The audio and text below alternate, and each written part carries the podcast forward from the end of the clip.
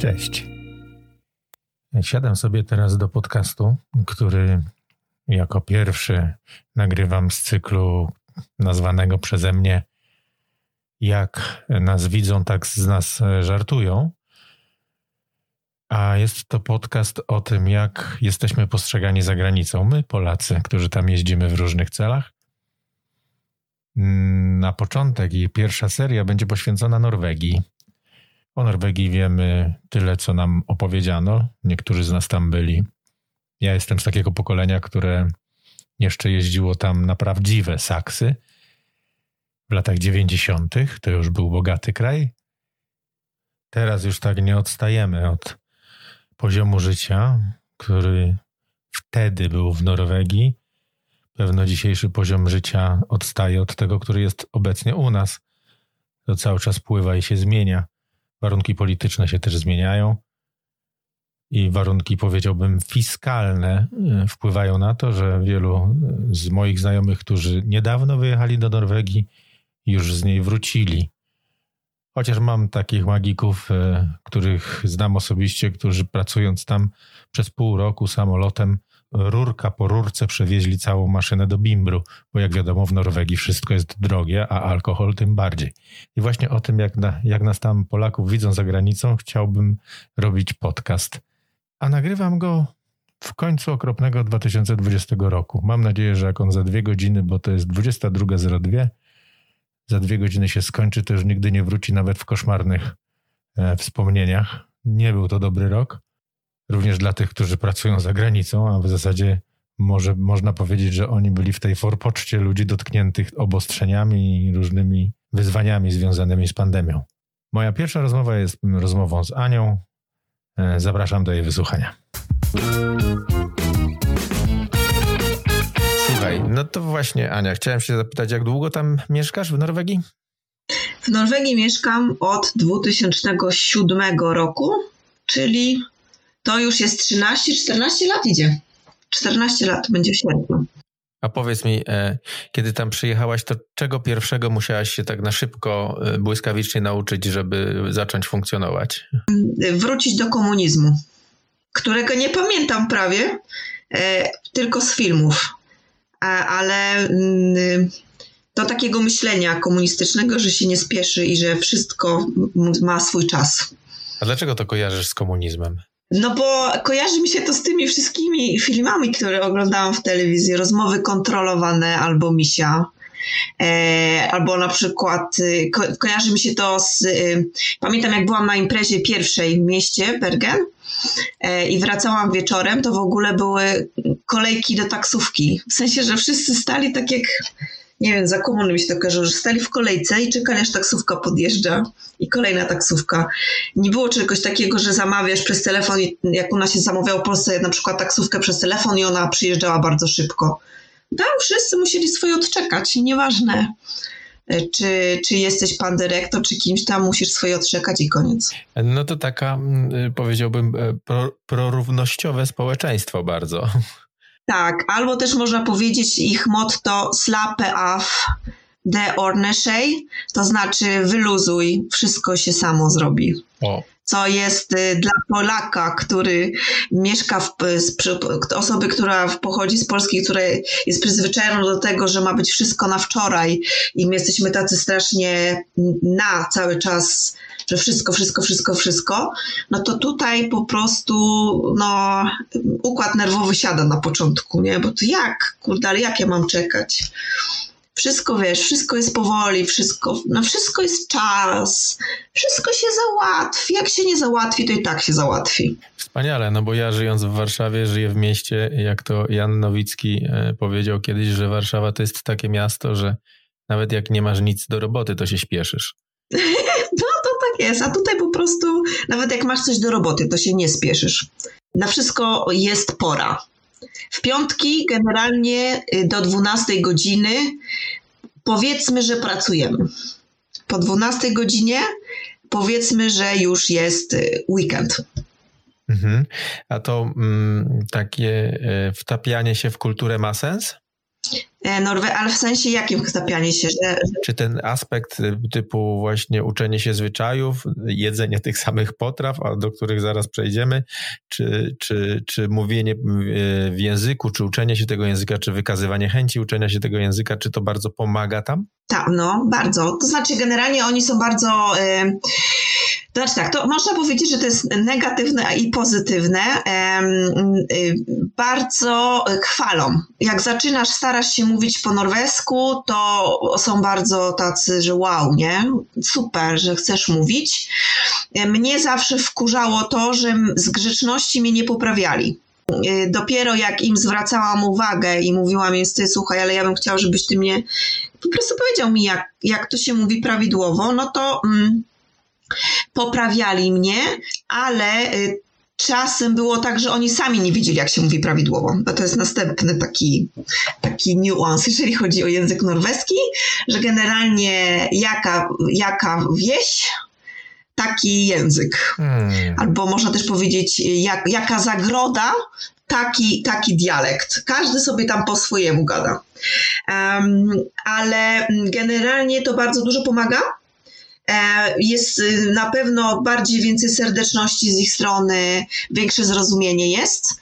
A, I mi to bardzo pomogło zdobyć pracę. W sensie, mm, tak, no w, powiedzmy, że zrobiłam tu karierę w tym kraju mhm. na jakimś tam poziomie. I takie normalne życiowe sprawy, wracając do tego, do czego, czego się trzeba było nauczyć do czego przyzwyczaić, to z poziomu ogólnego, że przypomniał ci się Bareja, do poziomu szczególnego y, takich drobiazgów, które są zupełnie tak. inne y, dla nas zupełnie egzotyczne. Na przykład, że nie ma, żeby nie było jedzenia na początku. To, no naprawdę w sklepach po prostu było nic w porównaniu z tym, co było w Polsce. Ja chodziłam, ja czasem jak chodziłam po sklepie, to nie wiedziałam, no niby było wszystko, ale nie było nic. Teraz, y, teraz y, wprowadzają, prowadzili więcej produktów, y, ale na przykład pamiętam, że był jeden rodzaj sera żółtego, nie było kurczak, w ogóle mięso z kurczaka to było, piersi z kurczaka to były jakieś takie super zajebiście drogie sprawy. Pamiętam, że no, to było najlepsze, że mi nie było stać na kupienie czereśni, bo były tak drogie. Teraz to się wszystko zmieniło. E, jeżeli chodzi o jakość jedzenia. To samo, jeżeli chodziło o, mm, o leki czy o apteki. Oczywiście tu na wszystko, na wszystko jest woda, e, na wszystkie choroby świata woda i paracetamol to jest, y, to wszyscy Polacy ci powiedzą, że jak idziesz do lekarza, co by się nie działo, zawsze ci powie, że jak, jak kaszlesz, to masz pić dużo wody, a jak masz gorączkę, boli cię wszystko. Każdy, każdy ból, jakiegokolwiek rodzaju, to jest paracetamol. Mi, pamiętam, że rozmawialiśmy o tym, że to e, nie jest kraj, który ma jakieś kulinarne, niesamowicie rozwinięte, e, kulturę kulinarną na wysokim poziomie. Raczej tam są proste rzeczy jedzone, nie? Tak, tak, tak. Takie jak te głowy, które ci wysyłałam. tak, tak no, te głowy, te słynne, słynne, to już skandynawskie, te słynne śledzie, tak. których podobno nie wolno na dzielnicy otwierać, bo połowa się wyprowadza, druga mdleje. Tak, zgniłe ryby masz na, imię, masz na myśli tak, tak. Lutefisk. No one są w takiej, kiedyś mi powiedziała koleżanka norweszka, żebym nigdy tego nie jadła, jeżeli nie znam źródła, kto to zrobił, żebym nawet nie próbowała tego jeść, ale generalnie mm, to się połyka i zapija się e, jakimś takim mocnym whisky czy czymś, żeby przeżyć, ale jest jedna rzecz, która jest tutaj cudna. E, to są e, krewetki, łosoś, e, moje ukochane bloszel, czyli to są chyba te, mm, o Jezus Maria, jak to jest po polsku? Bloszel, bloszel. To są małże. O, mule, przepraszam, mule. mule jak się mówi o Norwegii w Polsce, nie, to się mówi też o tym, i to nie wiem, czy to jest prawda, no bo Norwegia była bardzo biednym krajem aż do momentu, kiedy odkryła swoje złoża ropy, prawda? W 70 latach nagle zaczyna się bogacić w, w, no, w niewysłowiony sposób, jak na taki mały kraj. Y, jak jest ten, ta, ta zmiana, y, jak ona jest y, rozumiana czy postrzegana przez Norwegów? Jak to jest, jak, jak oni o niej mówią? Jako o przełomie, o, now, o nowej erze, o przed ropą, a po ropie? Nie, jak, czy cokolwiek takiego istnieje? E, istnieje to wśród tych starych Norwegów, ale Norwedzy kojarzą to przede wszystkim z tym, że Szwedzi się nieźle e, nie wiem, czy tak mogę powiedzieć, sfrajerzyli. Sfrajerowali. Tak, sfrajerowali, bo e, stracili największą, e, największy biznes swojego życia, oddając prawa do wydobycia ropy Norwegii, a im zabrali Volvo. Więc do tej pory Norwedzy nawala, nabijają się ze Szwedów, że zrobili interes życia. Z tego, co mhm. znam, a pracowałam też troszkę z starszymi Norwegami, to ci Norwedzy, oni pamiętają tą, te stare czasy tą taką biedę. Połowa tych mieścin było pozamykanych tak naprawdę, bo infrastruktura zaczęła być budowana dopiero w 80 latach, taka lepsza, więc na tych wszystkich wysepkach, półwysepkach ci ludzie byli podcinani tak naprawdę i tam potrafiło stać pięć chat jakaś tam szkoła sklepana i łódka i musieli przypływać ileś tam 10 kilometrów do jakiejś większej miejscowości. E, nie było mostów, dużo promów pływało. Większość tych takich, na przykład w Koborgen tych miejscowości, one były podcinane. Tam tylko pływało to wszystko. Więc, więc ci starsi Norwedzy, oni pamiętają i oni są bardzo oszczeli do tej pory. Bardzo są. Szczególnie jeszcze Bergeńczycy są nazywani Szkotami Norwegii. A ci młodsi, no ci młodsi tacy, to może to pokolenie jeszcze takie twoje powiedzmy, o tak, to oni też byli wychowywani troszeczkę e, skromniej i są pracowici są bardziej tacy, mm, są oszczędniejsi i tak dalej. Ci młodsi y, to już nie, oni są rozpuszczeni strasznie, oni są już rozpuszczeni na tych milionach. E, niedbaluchy są takie to się tak, no, przyzwyczajeni są do wysokiego standardu, ciuszki, wszystko, takie highlight życie mają, nie? Ale ci starsi tak, ci starsi pamiętają i ci starsi y, na przykład też jeździli do Polski, y, do stoczni, pracowali w Polsce. Ja znałam paru takich panów, starszych Norwegów, którzy mi opowiadali, że oni jeździli do Polski, do pracy, do stoczni. Słuchaj, a powiedz mi, y, gdzie pracujesz? Ja pracuję, znaczy tak, nie mogę powiedzieć nazwy firmy, mhm. E, ale pracuję w jednym z największych e, firm e, bemanningowych. Bemanning to jest tak zwane agencja pracy po polsku, tak? Więc pracuję w jednej z największych agencji pracy w Norwegii i na świecie generalnie. Po drugiej, e, po drugiej agencji, która jest największa, Manpower, amerykańska. Moja jest druga. Mhm.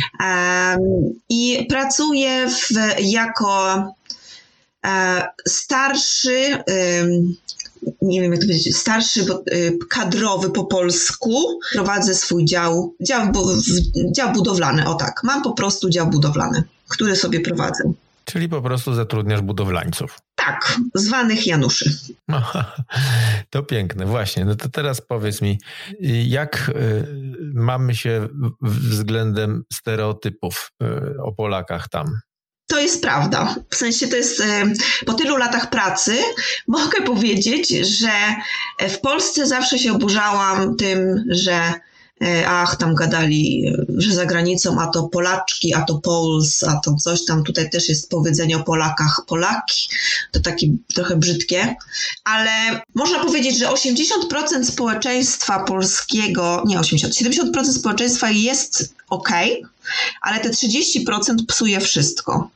I to są tacy typowi Janusze budowy, jak to my tutaj mówimy, czy polscy Janusze, którzy e, no, te stereotypy podbijają, że tak powiem. I to, to nie jest fajne, bo generalnie branża budowlana jest branżą, w której nie chcą pracować Norwedzy. I jest duży problem, jeżeli chodzi o nabranie, e, zachęcenie młodych Norwegów do pracy. Z tego względu, że panowie nie chcą się integrować, mhm. polscy panowie. Na budowach. Wolą sobie siedzieć sami, e, gadać po polsku, e, chociaż i mówią mhm. po angielsku. Są bardzo tacy, tacy zamknięci, nie? I to się robią podziały i, i też y, no, Norwedzy się tak średnio z tym czują, ale e, nie mogę tu y, mieć cokolwiek do, jakby nie mogę powiedzieć nic złego, jeżeli chodzi o pracę Polaków, bo tutaj Polacy są świetni budowlance są bardzo dobrymi specjalistami. Naprawdę no, wybudowują chyba tak jak każdy w innych krajach europejskich ten kraj. To po prostu Polacy budują. I chwała im za to i powiem, że y, pod tym względem jestem dumna, że pracuję w tej branży, jak widzę, że z niczego robi się coś.